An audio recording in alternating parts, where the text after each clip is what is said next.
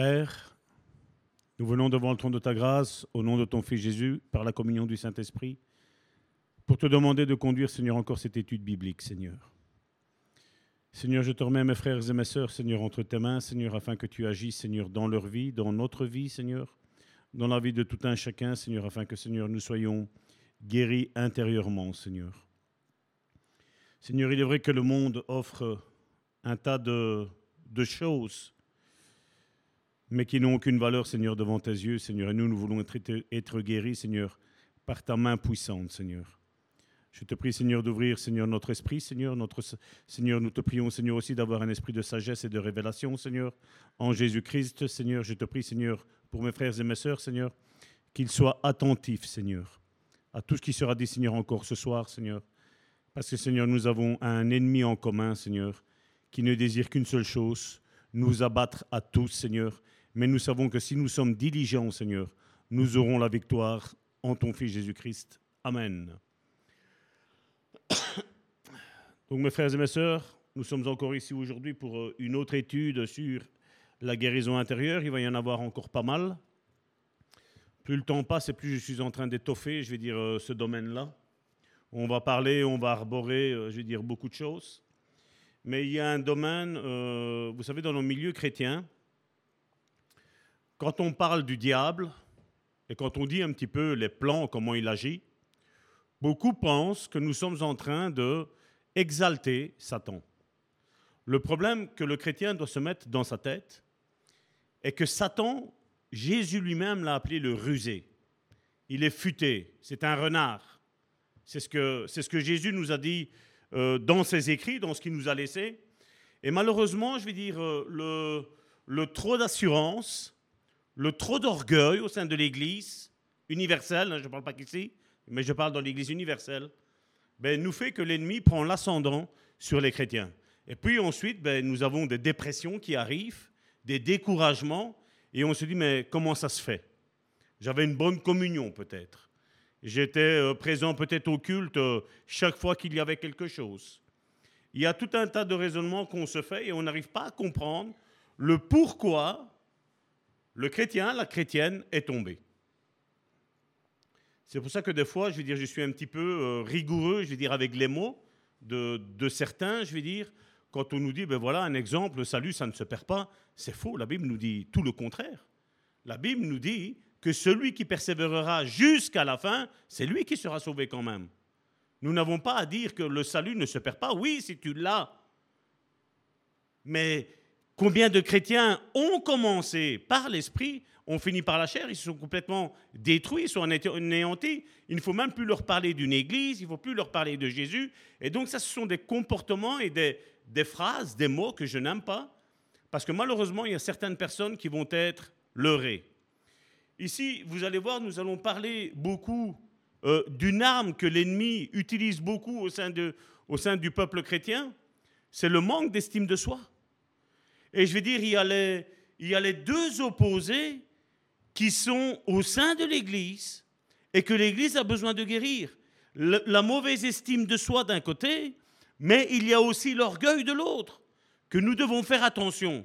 Et donc nous allons discuter de tout cela, comme je dis toujours, avec amour, parce que le but n'est pas de trucider, mais de se rendre compte de son état personnel et de dire, voilà Seigneur, j'ai besoin d'aide.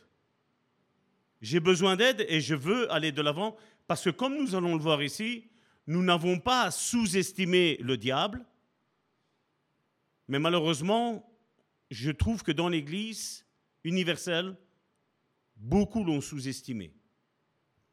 Combien de chrétiens sont là en train de lever les mains, en train de louer Dieu, en train peut-être même de prêcher, peut-être même en train de faire des relations d'aide, de la cure d'âme, de la délivrance, mais eux-mêmes sont meurtris à l'intérieur. Ils ont besoin de guérison intérieure. Et ça, nous devons faire très très attention. Et pour ce faire, nous allons prendre les avertissements que l'apôtre Paul exerce et il nous donne.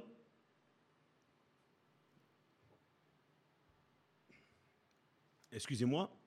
Le premier, nous allons le prendre. Excusez-moi pour cette toux. Nous allons prendre les deux premiers dans l'Épître aux Éphésiens. Comme vous le savez, l'Épître aux Éphésiens, on les appelle les épîtres pastorales.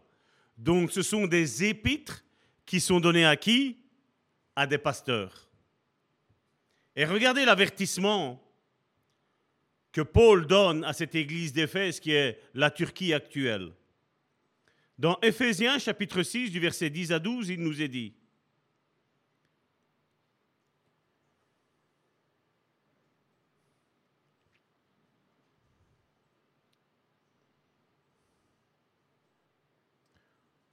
Pour conclure, puisez votre force dans le Seigneur et dans sa grande puissance. Verset 11, verset que nous connaissons tous. Revêtez-vous de l'armure de Dieu afin de pouvoir tenir ferme contre toutes les ruses du diable. Je répète, revêtez-vous de toute l'armure de Dieu afin de pouvoir tenir ferme contre toutes les ruses du diable. Verset 12. Car nous n'avons pas à lutter contre des êtres de chair et de sang, mais contre les puissances, contre les autorités, contre les pouvoirs de ce monde des ténèbres et contre les esprits du mal dans le monde céleste. Au verset 18 toujours de Éphésiens chapitre 6, il nous est dit, comme je vous l'ai dit, je tiens à le répéter, c'est une épître qui normalement est donnée au pasteur. En toutes circonstances, faites toutes sortes de prières et de requêtes sous la conduite de l'Esprit. Et j'ai envie de mettre de l'emphase sous la conduite de l'Esprit. Faites-le avec vigilance et constance et intercédez pour tous les membres du peuple saint. Dans la deuxième épître de, aux Corinthiens, au chapitre 10 du verset au chapitre 2, excusez-moi, du verset 10 à 11, voici ce qu'il nous est dit. Celui à qui vous accordez le pardon, je lui pardonne moi aussi.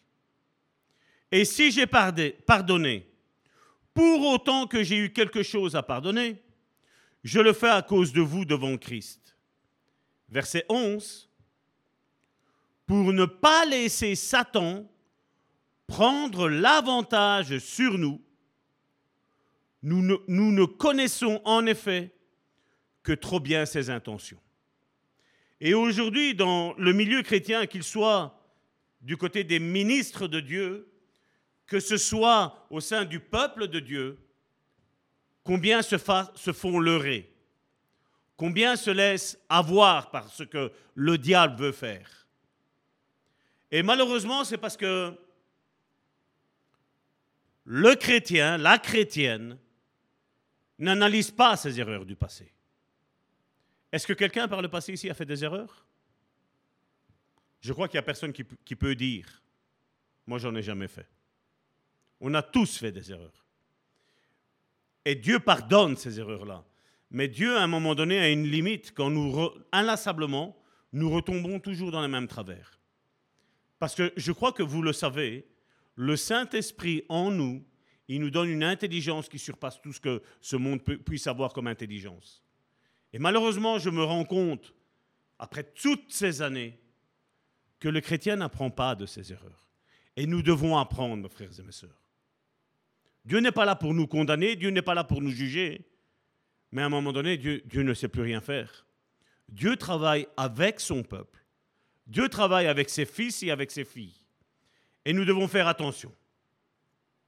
Et la description, excusez-moi, biblique du diable diffère assez de l'image populaire.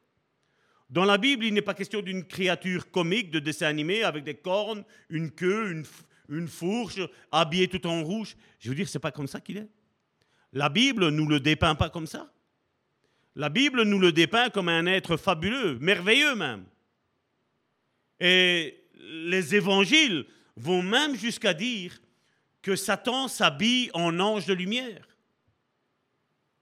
Il est tout sauf repoussant. Il est plutôt quelque chose qui attire. Quelque chose comme vous voyez, je ne sais pas si vous avez vu dans les dessins animés, je regardais ça quand c'était avec mes enfants, moi je ne regarde pas de dessins animés. Vous savez, le serpent qui y avait dans ses yeux, il, avait, il hypnotisait ses, ses proies. Ben, je vois que les chrétiens sont comme ça. Ils sont omnibulés. Combien sont omnibulés par le monde? Tout en se disant, je suis chrétien. Combien sont omnibulés par les richesses?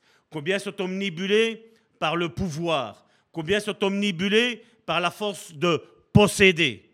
Posséder les autres personnes, les tenir sous leur joug. Combien sont comme ça encore aujourd'hui? Ben, Tout ça sont des signes d'un manque de guérison intérieure. Tout ça. Combien nous voyons quand l'apôtre Paul, je ne l'ai pas pris ici, mais l'apôtre Paul dit, il nous met en garde. Il fait attention, ne, ne vous mordez pas les uns les autres parce que vous risquez d'être détruits les uns par les autres. Aujourd'hui, tu peux même avoir raison et au final avoir tort par l'agissement que nous avons eu vis-à-vis d'une personne, vis-à-vis d'une autre. Et ça, nous devons faire très attention. Le diable, Satan, est plutôt un adversaire qui est intelligent, rusé et dangereux. C'est ce que Jésus nous a dit. Soyez simples comme les colombes, mais soyez prudents comme le serpent, il nous dit Jésus. Et nous devons faire attention. Et généralement, je sais qu'on ne peut pas le faire dans, dans toutes les églises, même peut-être dans celle-ci aussi. On ne peut pas avoir confiance sur tout le monde, mais il nous faut des personnes de référence. Il nous faut des personnes sur qui on peut s'appuyer. Il nous faut des personnes que quand on a péché, on va vers elles et on dit voilà, excuse-moi, mais voilà, j'ai un péché qui est caché. Je n'arrive pas à m'en défaire. Et des fois, il suffit juste de le dire et l'ennemi, il perd sa proie parce que l'ennemi, généralement, c'est ce qu'il fait, il, il retient. Je me rappelle de quelqu'un qui avait un problème une fois.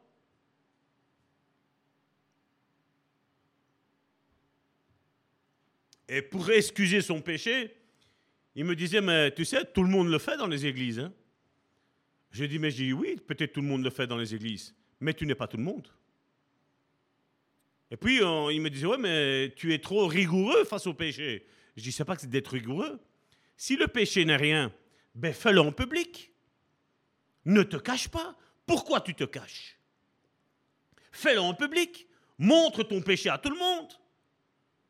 Ouais, mais ça va tort. Ce que tu dis là, c'est pas biblique. J'ai pris la Bible, j'ai pris les passages en lui disant, ben voici ce qu'il est écrit. Il était mis qu'avant de se faire baptiser, chacun annonçait publiquement devant tout le monde ce qu'ils avaient fait. Ah. Je dis, tu vois, là, je disais à cette personne-là, hein, je dis, j'ai en face de moi quelqu'un qui ne connaît pas la parole de Dieu. Et je dis, c'est pas toi qui vas me dire que nous pouvons pécher volontairement comme cela? Non, la Bible nous dit tout le contraire. Et ça, nous devons faire attention, mes frères et mes sœurs. Et l'Église doit être un endroit, comme je, me plais à le dire, je l'ai dit durant ce merveilleux séminaire que nous avons eu à la Louvière. L'Église est un hôpital, mais elle est aussi une caserne, une caserne militaire, où on équipe le chrétien. Il nous a parlé qu'il fallait se revêtir de toutes les armes que Dieu nous a données. Vous savez, ce n'est pas avec notre show évangélique aujourd'hui on voit que l'Église est forte, hein, mon frère, ma soeur. Ce n'est pas avec euh, toute la sonorisation que nous avons aujourd'hui que le diable va fuir, mon frère, ma soeur. Hein. N'oublions pas qui était Satan. Il était le directeur de la louange là en haut, mon frère, ma soeur. Il aime la musique. D'ailleurs, il n'y a rien qu'à voir un petit peu ce que les stars qui se sont repenties de ce qu'elles ont fait, ce qu'elles disent par rapport à la, musique. Qu'il y a des choses qui passent dedans. Il y a des, il y a des, des musiques où tu es bien avant de les écouter, mais quand tu as fini de les écouter, tu es déprimé, il y a une onction qui passe. Mais je le crois et c'est pour ça que je me plais à dire quand quelqu'un est consacré, même au travers du piano, même au travers de la louange, même au travers de la prédication, même au travers de la prière, on peut apporter la délivrance à quelqu'un qui est là en train de nous écouter. Ça, je le crois fermement. Mais l'inverse est aussi vrai. On voit dans que la Bible nous dépeint, comme je disais, Satan, un être, un adversaire intelligent, rusé, dangereux. C'est ce qui nous est dit par l'apôtre Pierre. Je crois que vous tous, vous savez quel était son péché.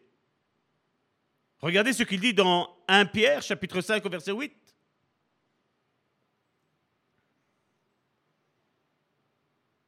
Faites preuve de modération et soyez vigilants. Votre adversaire, le diable, rôde autour de vous comme un lion rugissant qui cherche quelqu'un à dévorer. Et combien de fois j'ai entendu, il y avait eu une fois un, un séminaire de Pentecôte, où il y a eu euh, tous les pasteurs qui étaient là, et on priait, et tout ce qui s'en suit, vous savez, c'était, puissant. Et à un moment donné, là au milieu, il y avait l'onction était tellement forte, il y a eu une manifestation, ben, j'ai vu euh, les 99% des pasteurs, boum, tout le monde qui est parti. Hein. Alors que le chant qui était en train de chanter, c'est qu'on est fort, on est puissant en Jésus-Christ. Hein. C'est facile de le dire avec la bouche.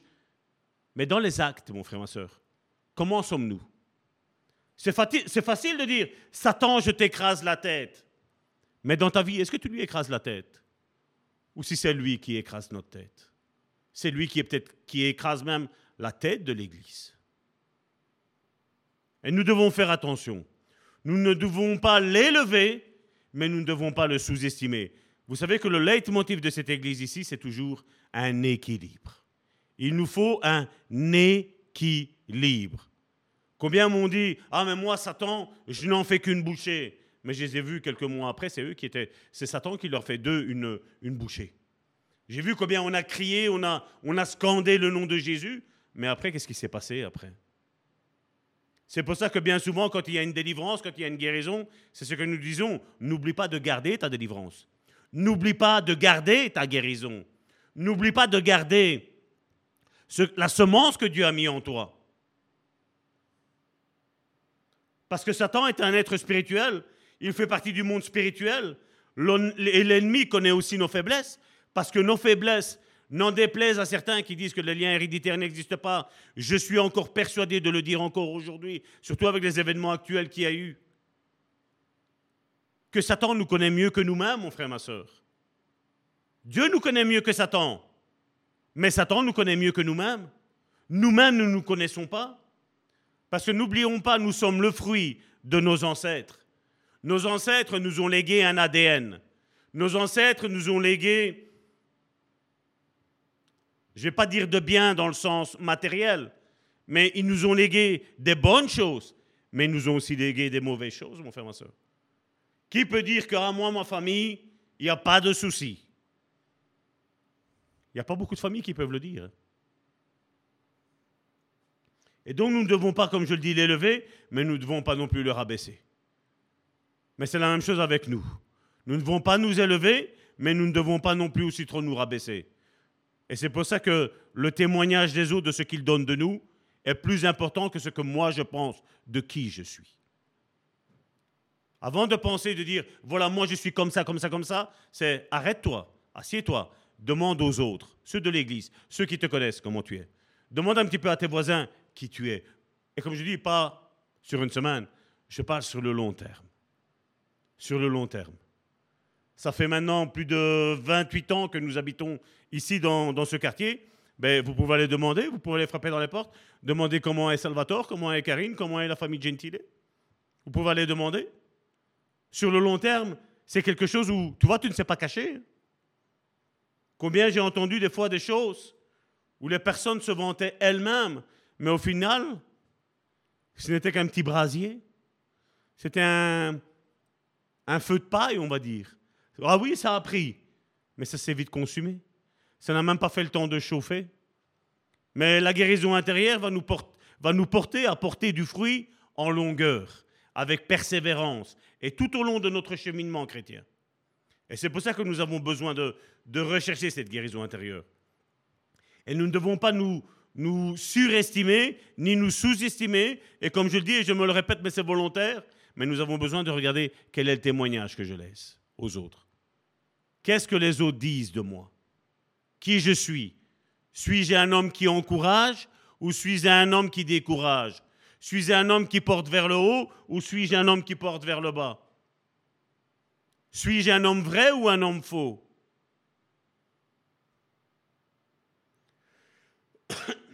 Le diable comprend nos faiblesses et il les utilise avec une grande efficacité contre moi, premièrement, mais ensuite contre les autres. Si j'ai une faiblesse, ben, il l'utilise premièrement contre moi, et ensuite cette blessure-là va aller contaminer les autres, va faire ressortir la personne que peut-être je ne suis pas. La Bible évoque moins sa puissance que sa subtilité. Je parle toujours du diable. Sa ruse extrême et son esprit trompeur. Il recourt à de nombreuses des manœuvres, des stratagèmes, euh, il recourt à des ruses, excusez-moi, à des manœuvres, à des stratagèmes et à des plans malins. Il sait comment exploiter les faiblesses à des fins de découragement, de déception, d'échec ou de renoncement à la vie chrétienne. Il est dépeint comme un lion rugissant, rôdant, en quête d'une victime pour dévorer. Et là, on l'a vu, dans, on va le reprendre toujours, comme ça on va le, relire.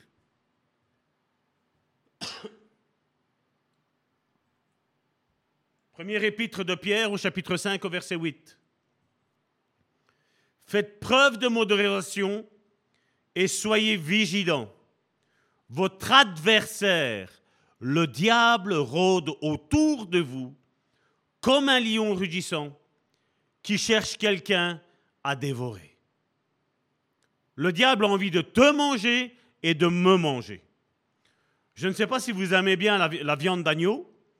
En été, quand nous faisons nos brochettes d'agneau à la maison, ben, quand on les mange, on les mange avec, avec goût. Parce que l'agneau a un bon goût. Nous aimons ce goût-là. Ben, le diable aime bien nous manger. Si ce serait pour lui, mon frère, ma soeur, toi, moi et tous ceux qui sont avec Dieu, mon frère, ma soeur, on n'existerait plus. C'est juste la main de protection qui est là de Dieu qui ne le permet pas de nous toucher. Mais malheureusement, combien de chrétiens se font toucher, se laissent toucher?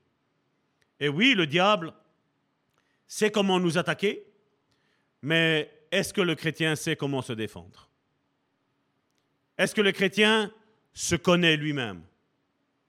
Si je te donnerais une feuille et je te demanderais de dépeindre un petit peu tous tes défauts, est-ce que tu saurais m'écrire ces défauts-là?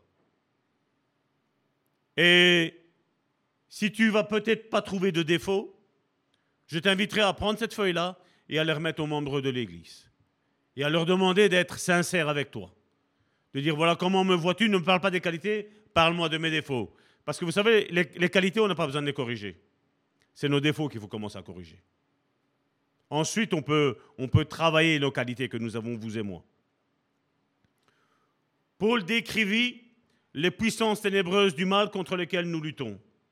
on l'avait déjà pris, c'est dans Éphésiens chapitre 6, verset 12, qui nous disait car nous n'avons pas à lutter contre des êtres de chair et de sang, mais contre les puissances, contre les autorités, contre les pouvoirs de ce monde des ténèbres et contre les esprits du mal dans le monde céleste. Et c'est au milieu des ténèbres que nous sommes facilement attaqués et trompés. La majeure partie des chutes, mon frère, ma soeur, ne se, ne se font pas de jour, mais se font de nuit. La majeure partie des chutes ne se fait pas quand on est fort, mais quand on est faible. Maintenant, j'aimerais commencer à traiter, comme je vous avais dit, la faible estime de soi, qui est, comme je le dis, le contraire de l'orgueilleux. Pierre était un homme orgueilleux. Mais est-ce que l'Église aujourd'hui, et je vais vous dire sincèrement, avec ce que j'ai écouté comme prédication, en ayant eu des pasteurs qui normalement étaient censés m'enseigner, ben je vais vous dire, j'ai trouvé peu d'hommes de Dieu, de femmes de Dieu, parler sur l'estime de soi. Peu d'hommes, peu de femmes parler pour l'orgueil. Je crois que vous avez eu une chance d'être dans cette église et que pendant sept dimanches consécutifs, nous avons parlé de l'orgueil. À certains, ça leur a fait du bien. À d'autres, je suis devenu leur proie. J'étais la personne qui dérangeait. Parce que ceux qui étaient cachés en elle ben, étaient démasqués. Et combien se pensent humbles, mais sont à l'intérieur d'elles-mêmes, elles sont orgueilleuses. Combien? Mais combien aujourd'hui aussi l'estime de soi écrase notre vie chrétienne, mon frère, ma soeur Nous devons avoir, comme je dis, cet équilibre, cette juste valeur de qui nous sommes. Nous devons savoir que nous sommes des fils et des filles de Dieu, mais nous devons savoir aussi que nous pouvons faire beaucoup de choses, mais nous devons savoir en plus de tout ça que toutes ces choses-là, ce n'est pas nous qui les faisons, mais c'est Dieu au travers de nous.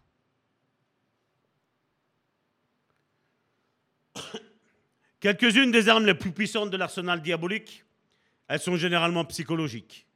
Parce que le psychologique, c'est surnois. La peur en est un exemple.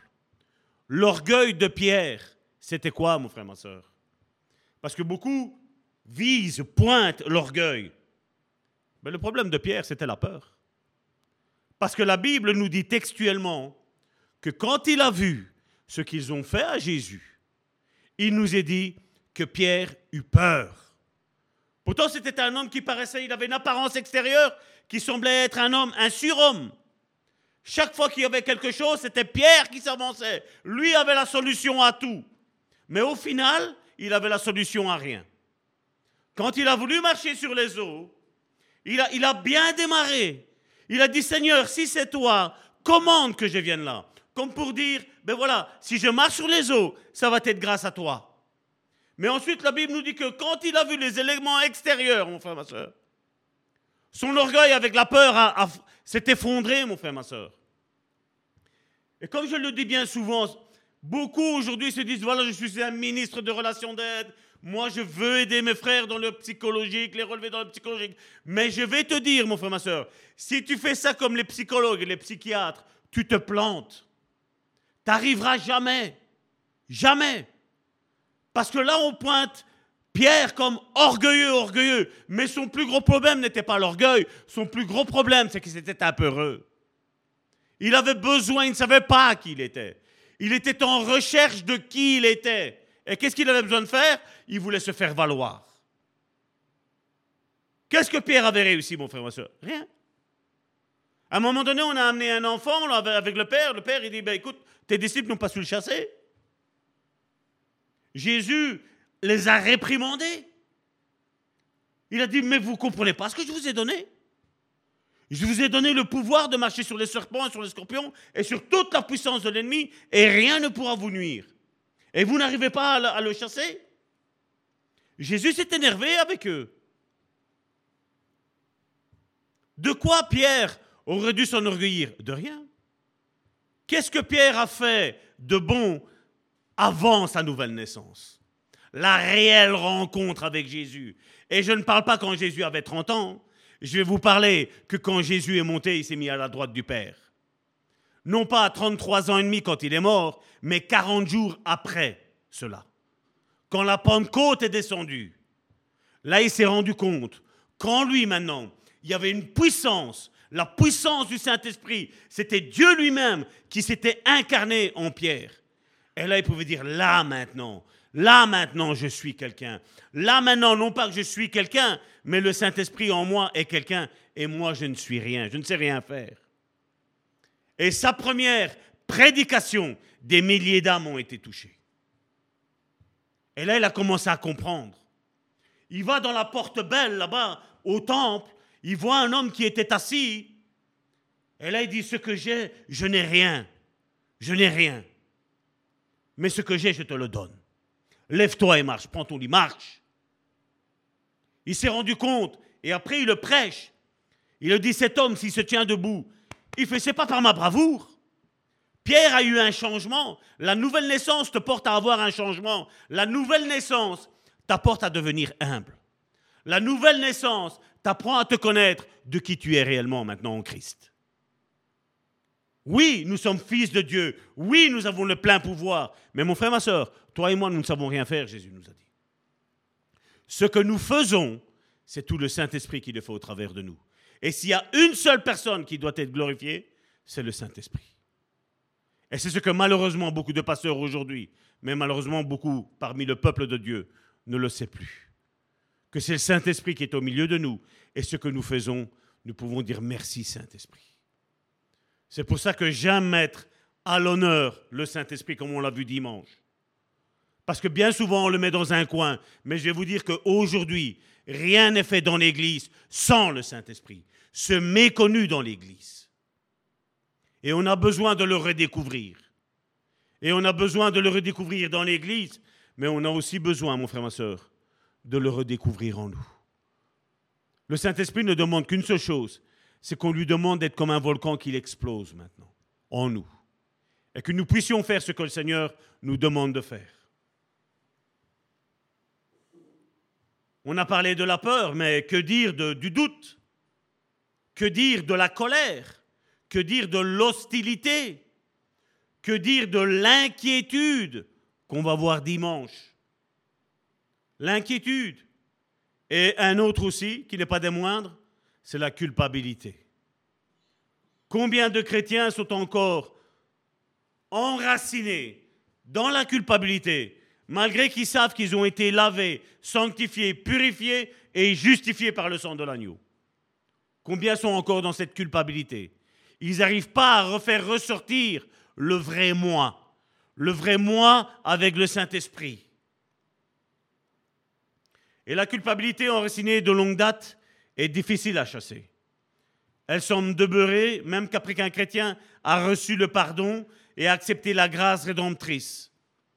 Un réflexe désagréable de l'autocondamnation en sert bon nombre de chrétiens, tel un nuage de pollution au-dessus d'une métropole ou d'une grande ville. Je regardais l'autre fois un, un reportage qui s'était passé en Chine tu voyais les gens là-bas, ils étaient encore masqués, mais ce n'était pas à cause du Covid. Ils étaient masqués à cause de la pollution. Combien de chrétiens se trouvent vaincus par les plus puissantes des armes psychologiques que Satan utilise envers les enfants de Dieu? Une arme qui possède l'efficacité d'un missile meurtrier. C'est comme une bombe atomique. Et celle-là, c'était laquelle? C'est la faible estime de soi. Ce sentiment paralyse beaucoup de chrétiens, en dépit de leur foi et de leur connaissance de la parole de Dieu, ainsi que des expériences spirituelles merveilleuses qu'ils ont faites, que ce soit par le passé ou qu'ils viennent à peine de faire. Bien qu'ils comprennent leur statut de fils et de fille de Dieu, ils se recouvrent dans la crainte. Ils sont tétanisés par un terrible sentiment d'infériorité et prisonniers de cette conviction profonde de manquer de valeur quand Satan utilise la plus fatale de toutes ses armes émotionnelles et psychologiques afin d'introduire la défaite et l'échec dans votre vie, eh bien, je vois quatre conséquences directes. La première, c'est qu'une faible estime personnelle neutralise notre potentiel. Ça, c'est la première. Donc, je répète, une faible estime personnelle neutralise notre potentiel. Dans les diverses conversations, excusez-moi, où j'ai exercé mon ministère de pasteur, j'ai pu constater l'impact néfaste du sentiment d'infériorité. J'ai observé le potentiel humainement, tragiquement ignoré des existences vivant au rabais, des dons gâchés, des ministères gâchés, la perte d'une véritable mine d'or de puissance et de possibilités humaines. Combien il est dur même dans l'Église d'encourager son frère, d'encourager son frère, sa sœur, pour la simple et bonne raison, parce qu'on a, on a peur de ne pas être à la hauteur. Alors qu'il y en a, peut-être, ils vont vite relâcher ça juste par simple motif d'orgueil. D'autres sont là, ils sont tétanisés. Ils sont bloqués, ils sont paralysés. Paralysés par le regard des autres. Et vous savez, c'est quoi, mon frère, ma soeur Ça, c'est quand on pense qu'on sait faire des choses par soi-même. Parce que si tu es certain, mon frère, ma soeur, que le Saint-Esprit vit en toi, et que tu es certain que c'est le Saint-Esprit qui va parler au travers de ta bouche, qui va agir au travers de ta bouche, ben crois-moi bien, mon frère, ma soeur, tu vas tout lâcher. Tu vas dire, Seigneur, je vais le faire par acte d'obéissance. Et tu vas voir que ça va fonctionner. Parce que comme tu es bas, le Saint-Esprit va te lever. Il va te dire, remonte à ce niveau-là. Mets-toi au niveau, tu étais à moins 5, mets-toi au niveau 0. Il va peut-être même te mettre au niveau 2. Mais il va dire, ne monte pas trop mets-toi à ce niveau-là. Et tu vas voir que Dieu va travailler. Plus tu vas commencer à être conscient que le Saint-Esprit est dans ta vie, mon frère, ma soeur, et plus tu vas comprendre que Dieu a mis des paroles de bénédiction dans ta bouche. Tu vas découvrir qu'il y a en toi, mon frère, ma soeur, des paroles d'encouragement. Tu vas découvrir en toi des paroles qui vont fortifier le peuple de Dieu. tu vas commencer à te rendre compte que peut-être même, je vais dire, ranger les chaises. Un homme de Dieu un jour a raconté cette histoire-là, que tant qu'une personne âgée était dans l'église, toutes les chaises, tout était bien rangé.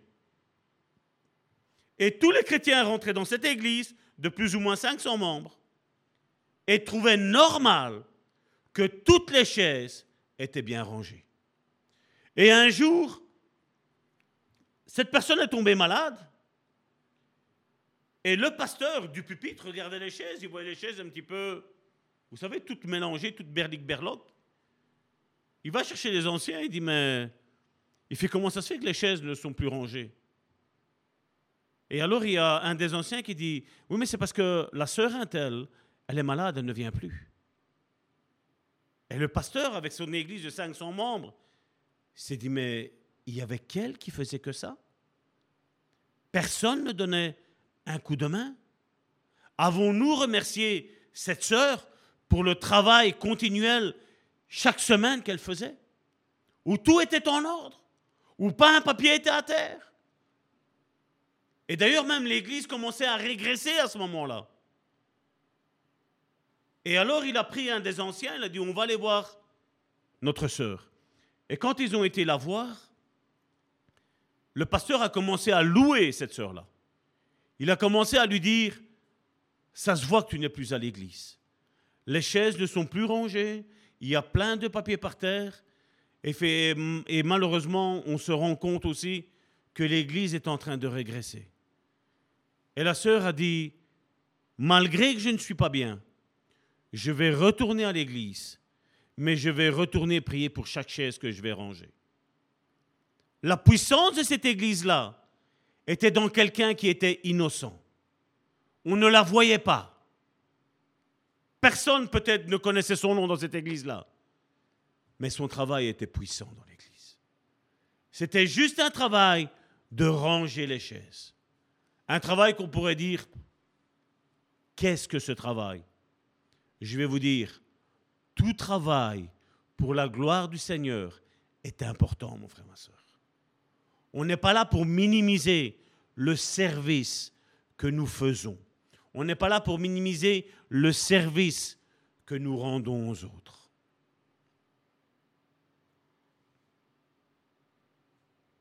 Et quand j'entends des fois certains témoignages, même de, de personnes qui étaient anciennes, qui étaient diacres, et qui ont abandonné l'Église.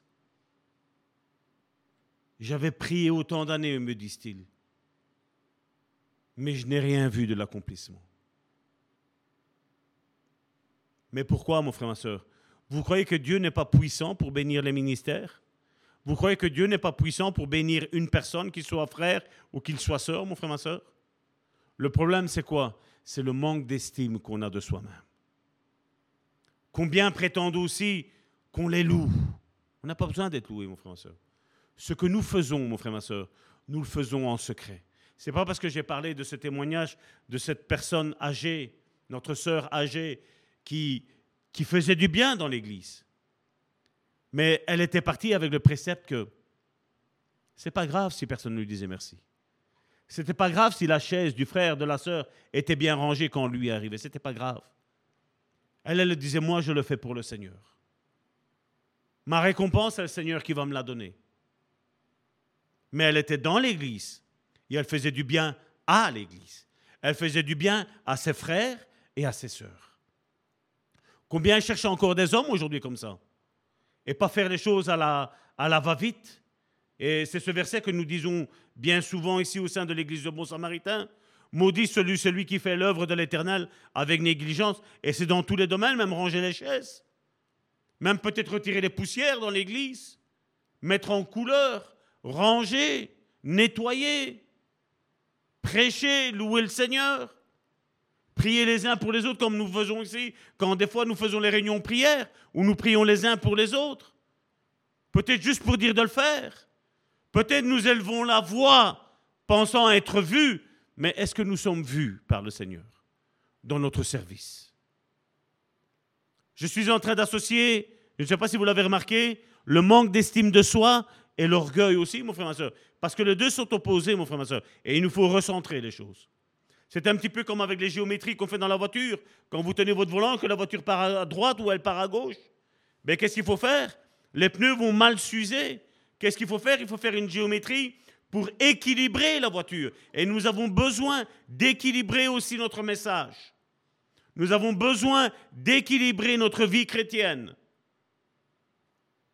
C'est pour cela qu'il est dit dans la parole de Dieu qu'un autre te loue, mais ne te loue pas toi-même. Qu'un autre te loue. Qu'un autre te dise merci mon frère, merci ma soeur pour ce que tu as fait. Merci pour ce que tu as apporté.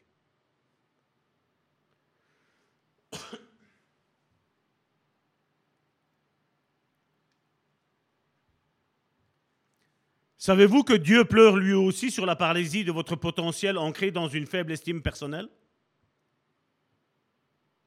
Est-ce que vous le savez? Quand nous ne réalisons pas les desseins que Dieu a pour notre vie, mon frère, ma soeur, Dieu pleure. Parce que c'est quelque chose qui va tomber en poussière. On va être sauvé juste par le feu, comme la Bible nous dit. Mais toutes les mauvaises œuvres, toutes les œuvres mortes, elles vont rester là.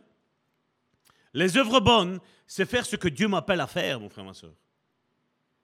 Et combien ne savent pas les dons, les capacités qu'il y a en eux, le ministère qu'il y a en eux, l'appel qu'il y a sur leur vie, l'encouragement qu'elles peuvent donner à un frère ou à une sœur. Vous savez, Jacques nous dit que celui qui sait faire le bien et ne fait pas le bien pêche. Le péché n'est pas quelque chose d'énorme, mon frère, ma soeur. C'est juste le fait de ne pas faire quelque chose à autrui. On peut pécher. Et je pense que je pense que vous ne serez pas choqués avec ce que je vais dire là. C'est que Dieu non seulement n'est pas que peiné, mais il est furieux. Parce que en toi et en moi, mon frère, ma soeur, il a mis des œuvres excellentes, merveilleuses, pour Dieu, nous sommes une perle de grande valeur. Dieu le dit dans l'Ancien Testament, que celui qui touche à nous, touche à la pupille de l'œil de Dieu. Nous sommes excellents pour Dieu. Et nous avons besoin de reconnaître qui nous sommes. Ne pas sombrer dans l'orgueil, mais ne pas sombrer non plus dans la mauvaise estime de soi. Mon frère, ma soeur, sais-tu qui tu es en Christ? Sais-tu, mon frère, ma soeur, le potentiel que Dieu a mis dans ta vie? Et Dieu nous demandera compte de ce qu'on aura fait de ce potentiel-là, mon frère, ma soeur. Le coût est particulièrement élevé, car il semble que nous devions tous lutter contre ce problème. Très peu de personnes ont complètement vaincu le spectre des doutes les concernant des déceptions persistantes sur leur personnalité et sur ce qu'ils peuvent devenir. Il est facile de dire, voilà, un tel m'a dit ça, il m'a fait ça, mais es-tu aussi fâché sur toi-même que tu l'es sur quelqu'un d'autre qui t'a fait du mal, mon frère, ma soeur Parce qu'avoir une mauvaise estime de soi, mon frère, ma soeur, on se fait du mal à soi-même, on se meurtrit, vous avez vu ces gens qui se lacèrent avec, euh, avec des couteaux, qui, qui s'automutilent C'est la même chose. La mauvaise estime de soi, c'est ce que ça fait. L'orgueil fait la même chose, hein, mon frère, ma soeur, dans l'autre sens, mais il le fait aussi. La faible estime de soi, personnelle, prend racine au berceau, nous accompagne à la maternelle et devient pire au cours de l'adolescence. C'est pour ça qu'on parle beaucoup la crise de l'adolescence. Pourquoi? Parce que regardez un petit peu la jeunesse comment elle est aujourd'hui. Vous et moi, nous avons passé par l'adolescence. Nous avons vu les dégâts de l'adolescence. Mais aujourd'hui, c'est de pire en pire, mon frère, ma soeur. On a une adolescence qui n'a plus de repères. Une adolescence qui manque de père, qui manque de mère une adolescence qui a besoin dans l'Église qu'on parle de ces choses-là, mon frère, ma soeur. Le manque d'estime de soi à l'âge adulte, elle semble se stabiliser telle une immense nappe de brouillard qui recouvre jour après jour nombre de personnes.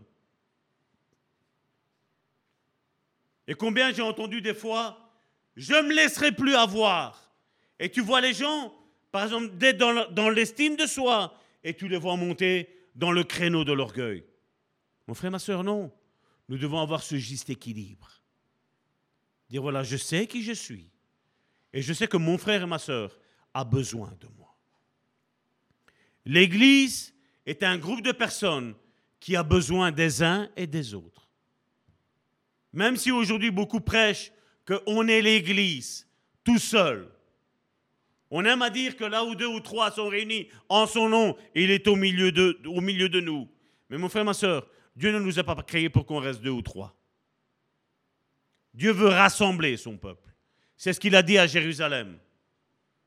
Comme une poule rassemble ses poussins, je vais te rassembler, Israël. Mais c'est ce qu'il est en train de faire, Dieu, avec l'Église.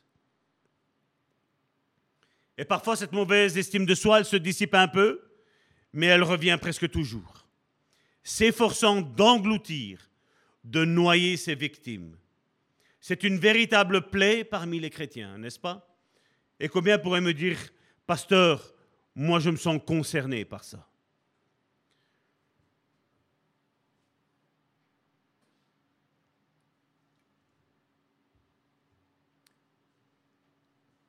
Un jour, j'ai lu un article intitulé La guerre psychologique du diable. Le psychologue chrétien James Dobson, c'est ce qui était mis dans, cet article-là, donc je l'ai écrit tel quel. Mais moi, quand j'entends le psychologue chrétien, je vais vous dire juste une chose. C'est un pasteur, point. Il n'existe pas de psychologue, il n'existe pas de, de, psychiatre. Il existe des pasteurs. C'est parce que les pasteurs ont abandonné leur fonction. la fonction première du pasteur est de s'occuper des brebis. Malheureusement, on a mis pasteur dans la prédication. Ça n'a rien à voir. Ça passe après ça. Son premier, son premier euh, job, si on pourrait dire comme ça, c'est de prendre soin des brebis. Mais il faut que les brebis viennent vers le pasteur et dire, voilà, j'ai un souci, j'ai un problème. Et donc la guerre psychologique du diable, c'était le titre de cet article. Le psychologue chrétien James Dobson évoque une enquête qu'il réalisa auprès d'un groupe important de femmes. La plupart étaient mariés, en excellente santé et heureuses. D'après leur propre dire, leurs enfants nageaient dans le bonheur et leur situation financière était stable. Dans le cadre de ce test, le docteur Dobson énuméra dix sources de dépression. Il demanda à ces femmes de les classer par ordre d'importance d'après la façon dont ces dix facteurs affectaient leur vie. Et voici la liste. la première, l'absence de romantisme dans votre mariage. Deuxième, les conflits avec la belle famille. Troisième, une faible estime de soi.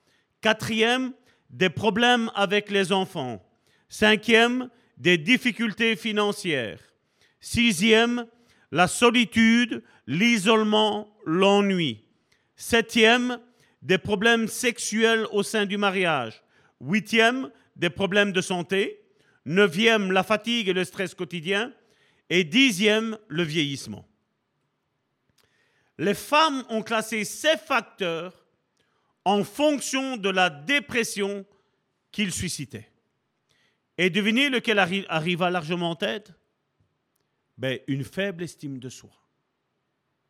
Et si des personnes ne l'avaient pas mis en premier lieu, ils l'ont mis soit au deuxième place, soit à la troisième place, mais ça ne descendait jamais plus loin que la troisième place. D'où le problème qu'il y a aujourd'hui au sein de l'Église. Entre une Église qui est en train de lutter contre l'orgueil, mais aussi une Église qui est en train de lutter contre la mauvaise estime de soi. Il faut rééquilibrer les choses, mon frère, mon soeur. Et cette étude que nous sommes en train de faire, qui est longue, qui va être profonde, ben, elle a pour but, mon frère, ma soeur, de vous faire rendre compte de notre état. L'orgueil n'est pas bon, mais la faible estime de soi ne l'est pas moins. Ce sont les deux opposés. Et les deux s'attirent, mon frère, ma soeur. Et c'est pour ça qu'il faut équilibrer ça, mon frère, ma soeur. Et nous devons faire attention de ne pas être comme cet élastique, mon frère, ma soeur. Vous voyez quand on tire un élastique et qu'à un moment donné, il y en a un qui lâche, quand ça revient, ça fait mal, mon frère, ma soeur. C'est pas vrai?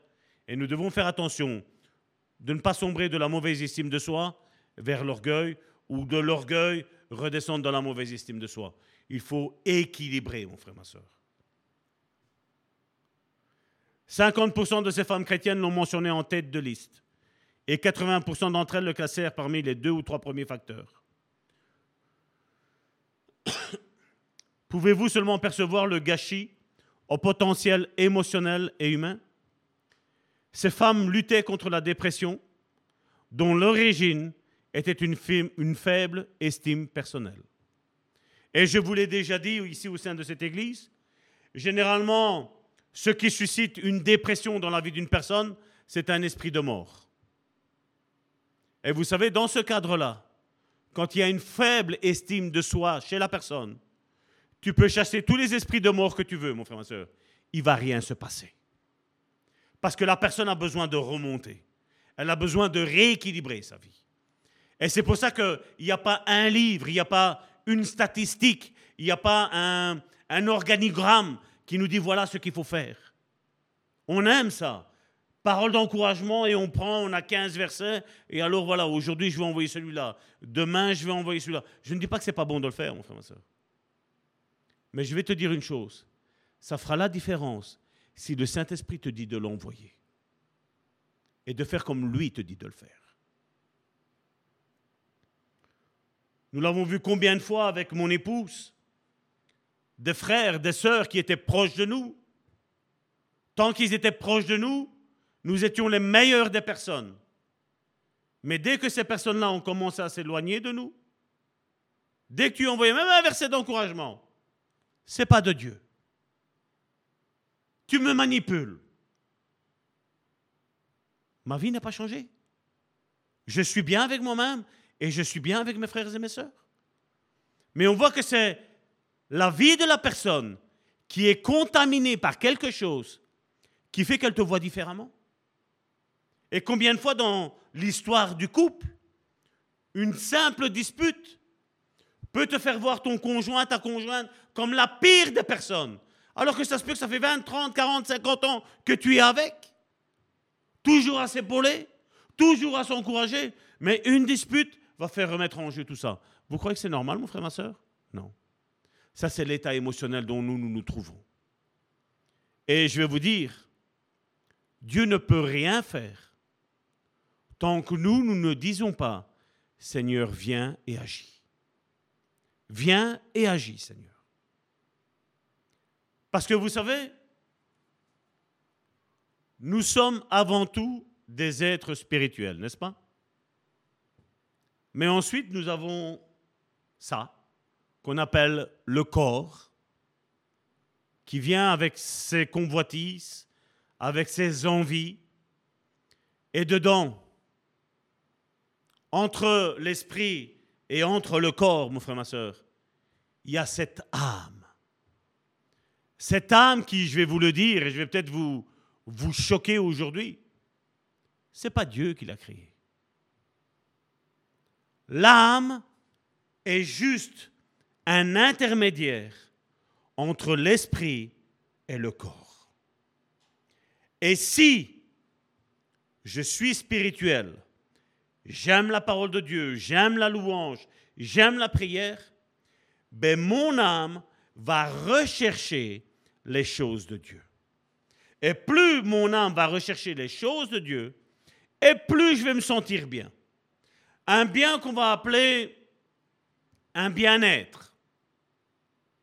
Mais regardez dès qu'il y a quelque chose qui arrive. Un frère, une sœur avec qui tu te disputes. Un frère, une sœur où le courant commence à passer moins. Parce que peut-être la personne-là a été déçue de quelque chose que tu as fait, mais pas assez bien à son goût. Et ça commence à s'envenimer. Et c'est là où toi et moi, mon frère, ma soeur, où l'Église doit faire attention. Parce que nous sommes, n'oublions pas, nous sommes d'abord des êtres spirituels. Nous recherchons les choses d'en haut. Et beaucoup veulent vivre avec les choses d'en bas et jouir des choses d'en haut. Ça ne fonctionne pas comme ça, mon frère, ma soeur. Ou tu es spirituel, ou tu es charnel. Élie, face au prophète de Baal, l'a dit Jusqu'à quand clocherez-vous des deux côtés? Si Dieu est Baal, servez-le. Mais si c'est Dieu, servez Dieu. C'est comme s'il disait Prends une décision. Ou tu marches par la chair, ou tu marches par l'esprit. Et ton âme devra suivre. C'est sûr que, comme Salvatore le dit bien souvent, ton âme n'est pas ton ami. Mais ton âme deviendra ton ami si tu commences à rechercher les choses d'en haut. Parce que ton âme sera guérie. Et quand tu sais qui tu es, mon frère, ma soeur, de un, tu n'as pas besoin de te rabaisser. De deux, tu n'as pas besoin de t'élever. Parce que tu auras le juste équilibre. Tu auras l'équilibre de Dieu dans ta vie. Tu as la nature de Dieu, tu as la nature divine en toi. Et tu n'auras pas besoin d'inventer des choses ou de te faire des films ou de te faire ou fabuler pour dire voilà qui je suis. Non, les autres verront qui tu es. Fais confiance au jugement des autres. Vous avez déjà remarqué ces personnes qui... La terre entière leur en veulent.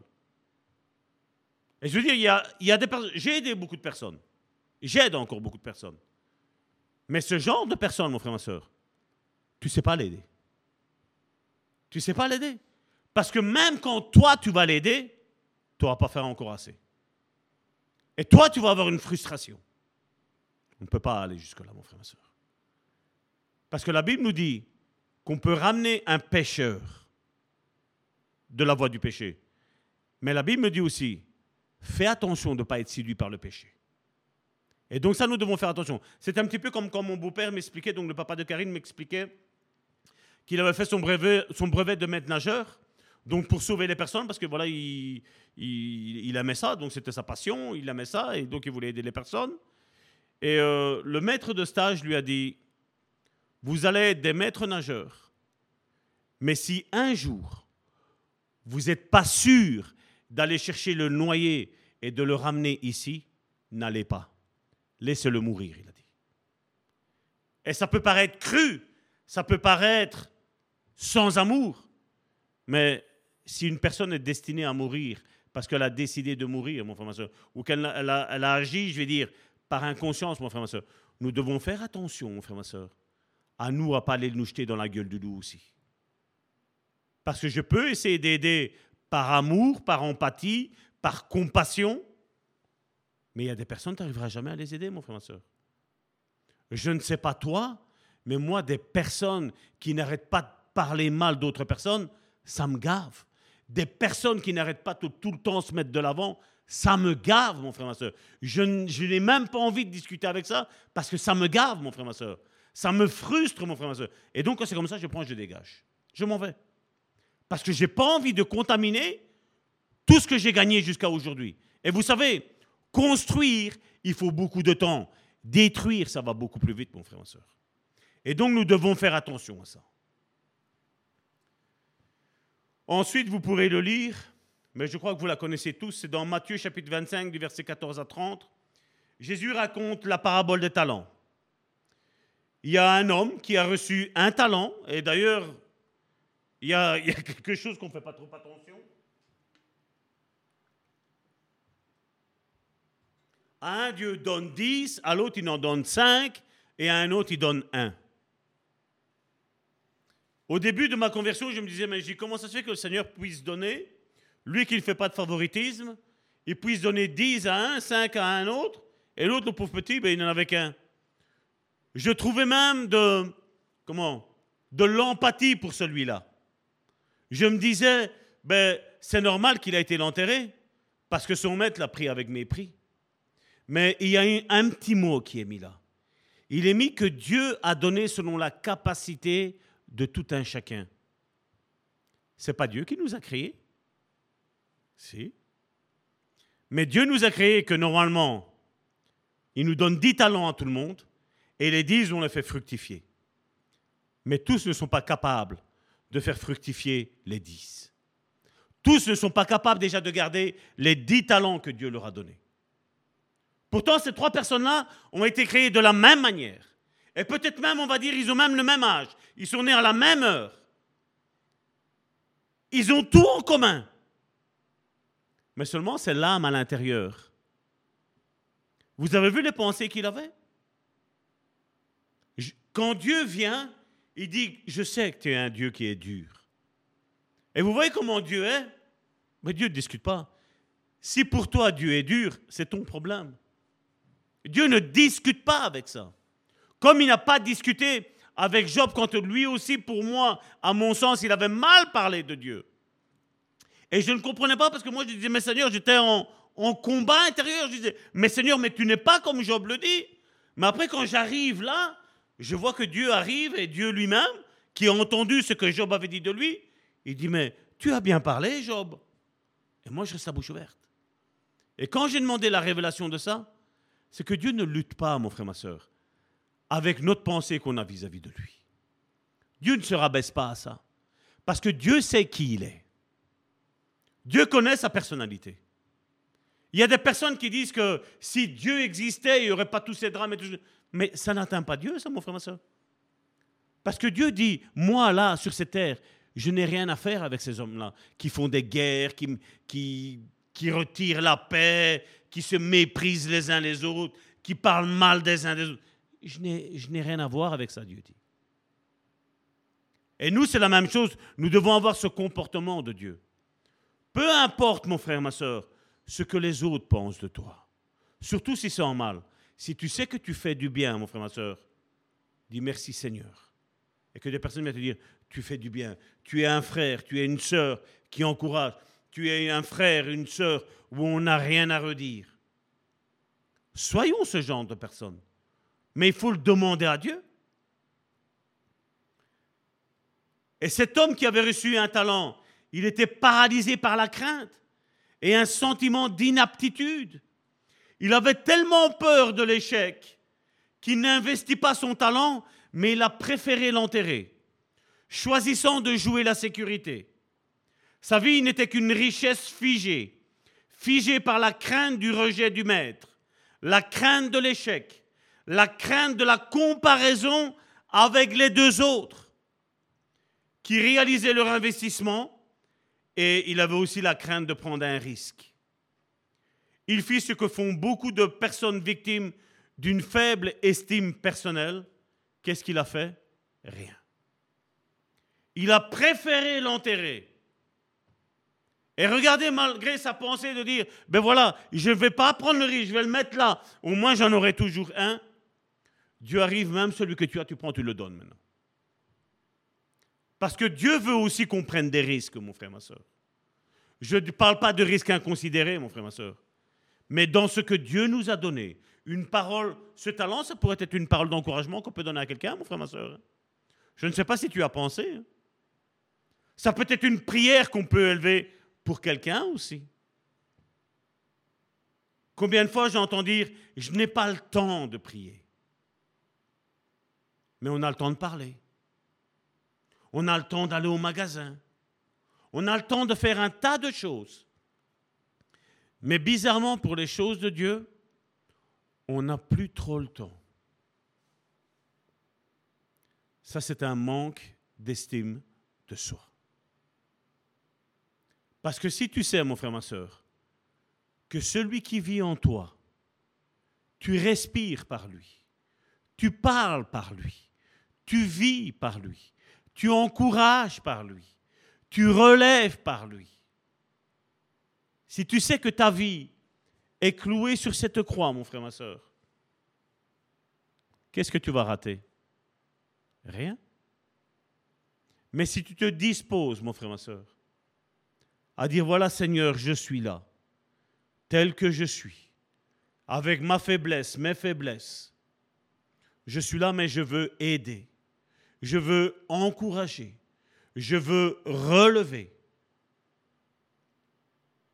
Une fois, il y avait quelqu'un qui m'a dit, après que j'ai su qu'on avait parlé mal de moi, quand j'ai eu la confrontation, on m'a dit, je ne savais pas ce que je faisais.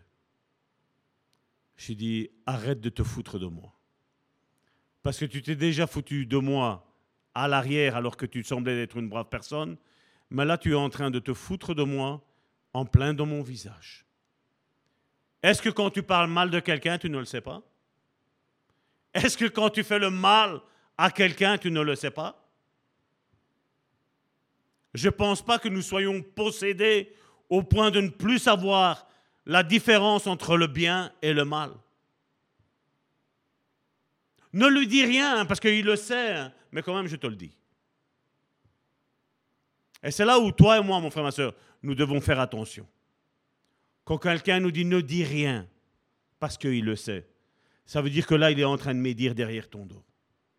Et là, nous devons faire attention.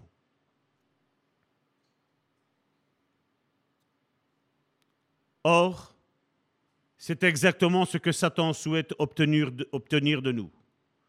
Que nous soyons oppressés au point de rester écrasés, figés, paralysés, installés dans un travail et une existence largement inférieure à votre potentiel.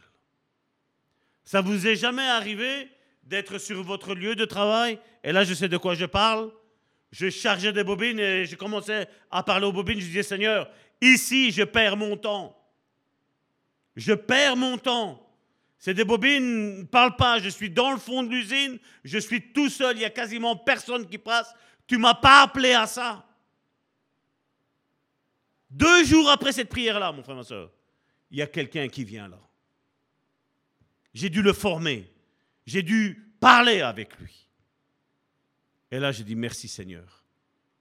Merci Seigneur parce que là, je vais pouvoir exercer ce que j'aime le plus.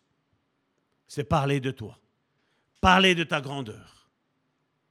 Et quel ne fut pas le plus beau cadeau quand j'ai su qu'il avait réellement accepté le Seigneur dans sa vie.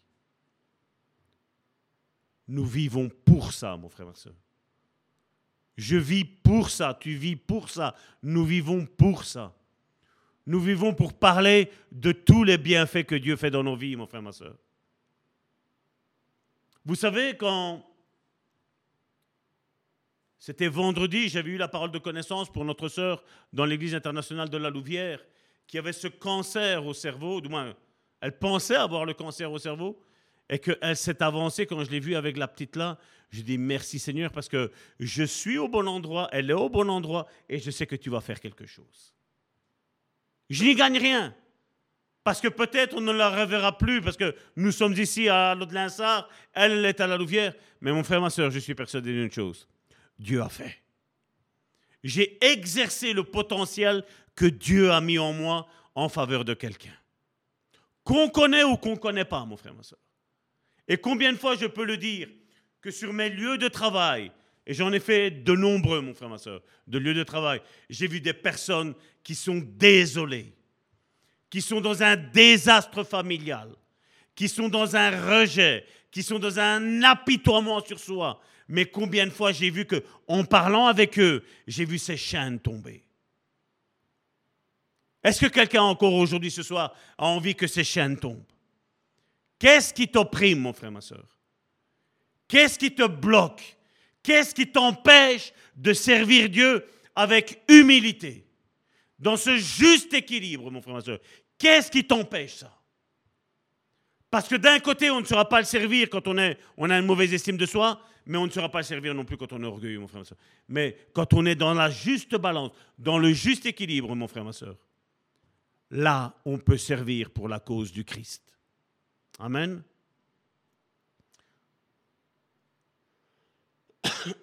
Excusez-moi. La question pour ce soir, mon frère, ma soeur, qu'on devons, toi et moi, nous poser, c'est quelle est l'estime que j'ai de moi? Est-ce que je me sous-estime ou est-ce que je me surestime? L'un et l'autre ne sont pas bons. Et on a besoin ce soir que l'Esprit de Dieu qui est déjà en nous, je ne veux pas dire que l'Esprit de Dieu vienne, non, parce qu'il est déjà en nous, mon frère, ma soeur. Est-ce qu'on va être disposé, mon frère, ma soeur, à écouter ce que le Saint-Esprit a à nous dire? Il a déjà parlé au travers de cette première partie d'études que nous avons faites. Est-ce que nous sommes disposés à dire, Saint-Esprit, viens faire le travail en moi Viens changer l'estime que j'ai de moi. S'il y a une question que je voudrais te poser, mon frère, ma soeur, ne me réponds pas, mais parle avec le Saint-Esprit. Comment te vois-tu? Comment te sens-tu? Quel est ton être intérieur? Dans quel état il est, mon frère, ma soeur Est-ce que tu le vois bien? Est-ce que tu le vois hyper musclé? Ou tu le vois comme un verre, comme une sauterelle? Comment tu te vois, mon frère, ma soeur Il faut se voir à la stature parfaite de Christ, mon frère, ma soeur. Ni plus, ni moins. Parce que malheureusement, combien au sein du corps de Christ aujourd'hui, nous voyons des superman.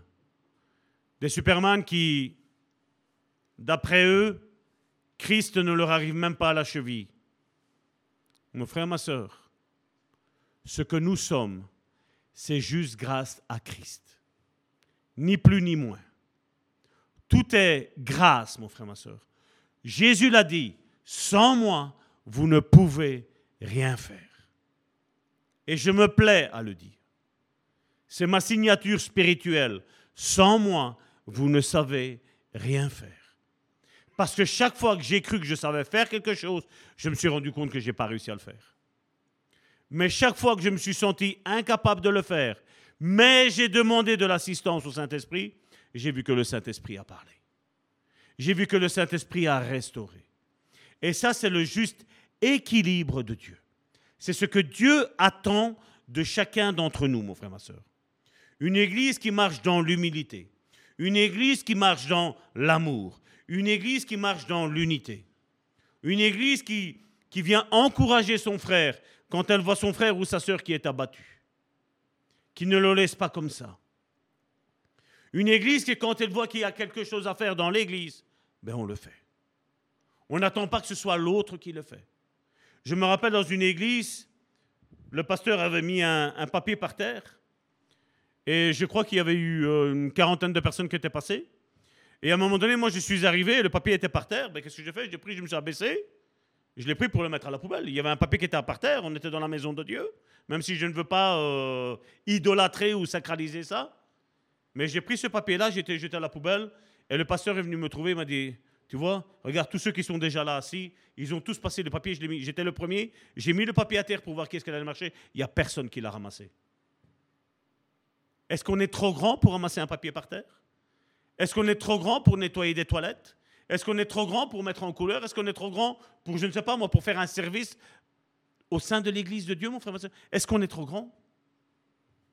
Est-ce qu'on est trop grand? Est-ce qu'on est plus attiré par l'étiquette que nous avons ou que nous pensons avoir? Quelle est l'attitude que nous avons? Quelle est l'estime que nous avons, mon frère, ma soeur? Comme je dis, de l'estime de soi mais aussi de l'estime de son frère et de sa sœur, l'estime de l'Église, l'estime du corps de Christ dans son intégralité, mon frère, ma soeur. Quelle est l'estime de soi que nous avons Et l'estime de l'autre? Il faut retrouver, mon frère, ma soeur, ce juste équilibre. Nous sommes serviteurs les uns des autres.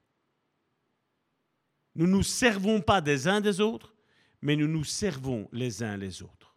C'est un petit jeu de mots, mais qui fait toute la différence, mon frère, ma soeur. Amen. Père, je viens devant le trône de ta grâce te remettre mes frères et mes sœurs, Seigneur. Je te prie, Seigneur, pour leur vie. Je te prie, Seigneur, pour leur couple. Je te prie pour leurs enfants.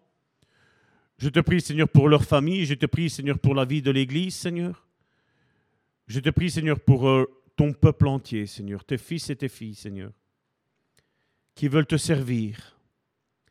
Père, je te prie maintenant, Seigneur, que ton esprit, Seigneur, fasse un équilibrage dans leur vie. Que celui qui a une faible estime de soi, Seigneur, tu la remettes au bon niveau, Seigneur. Et que ceux, Seigneur, qui ont de l'orgueil, Seigneur, encore aujourd'hui, Seigneur, tu la remettes, Seigneur, aussi au bon niveau, Seigneur. Parce que nous savons, Seigneur, que ce soit, Seigneur, la mauvaise estime de soi ou l'orgueil, Seigneur, l'un et l'autre, Seigneur, ne te plaît pas, Seigneur. Parce qu'en chacun d'entre nous, Seigneur, tu as caché, Seigneur, des trésors, Seigneur. Tu as mis des dons merveilleux, Seigneur. Tu as mis un ministère merveilleux dans la vie de mon frère et de ma sœur, Seigneur. Mais combien, Seigneur, en font un mauvais usage, Seigneur. Seigneur, je te prie pour la vie de mon frère et de ma sœur, Seigneur. Je te prie d'agir puissamment, Seigneur, dans sa vie, dans nos vies, Seigneur. Que tu agisses au sein du corps de Christ, Seigneur, afin que ton esprit, Seigneur, qui nous a régénérés, qui nous a sauvés, qui nous a transformés, qui nous a baptisés, Seigneur, puisse faire une œuvre complète dans notre vie, Seigneur. Nous ne voulons pas dire, Seigneur, qu'il est trop tard, Seigneur, mais nous voulons dire, Seigneur, viens. Seigneur, viens et change ma vie. Change mon état d'âme, change mon caractère, transforme ma vie. Seigneur, je te prie et je te dis déjà merci par la foi. Parce que je sais que tous tes fils et tes filles, Seigneur, qui sont fidèles, Seigneur, qui sont sincères, Seigneur, qui sont honnêtes, Seigneur, avec toi, Seigneur. Tu vas faire un travail extraordinaire dans leur vie, Seigneur. Et ils pourront témoigner, Seigneur, que ce jour-ci, Seigneur, tu as changé leur vie, Seigneur. Dans le nom puissant de Jésus-Christ, Père, je t'ai prié et je te dis merci, Père. Amen.